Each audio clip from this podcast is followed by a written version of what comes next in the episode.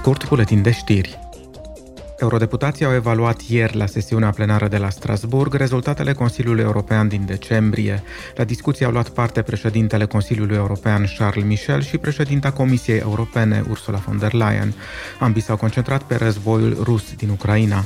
Președinta von der Leyen a subliniat din nou că Uniunea continuă să sprijine această țară.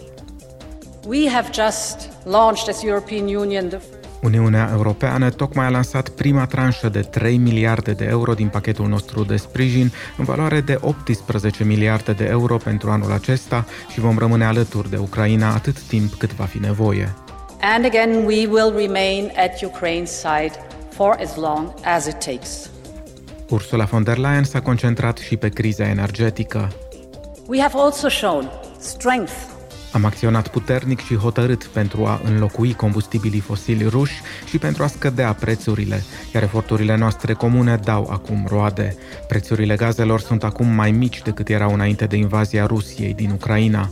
Proviziile noastre de gaze sunt la peste 80% din capacitate. Este unul dintre cele mai înalte niveluri înregistrate vreodată în această perioadă a anului. Iar lucrul cel mai important este că am reușit să dublăm cantitatea de energie regenerabilă suplimentară care a intrat pe piața noastră în ultimul an. Of additional renewable energy that was coming to our market during the last year.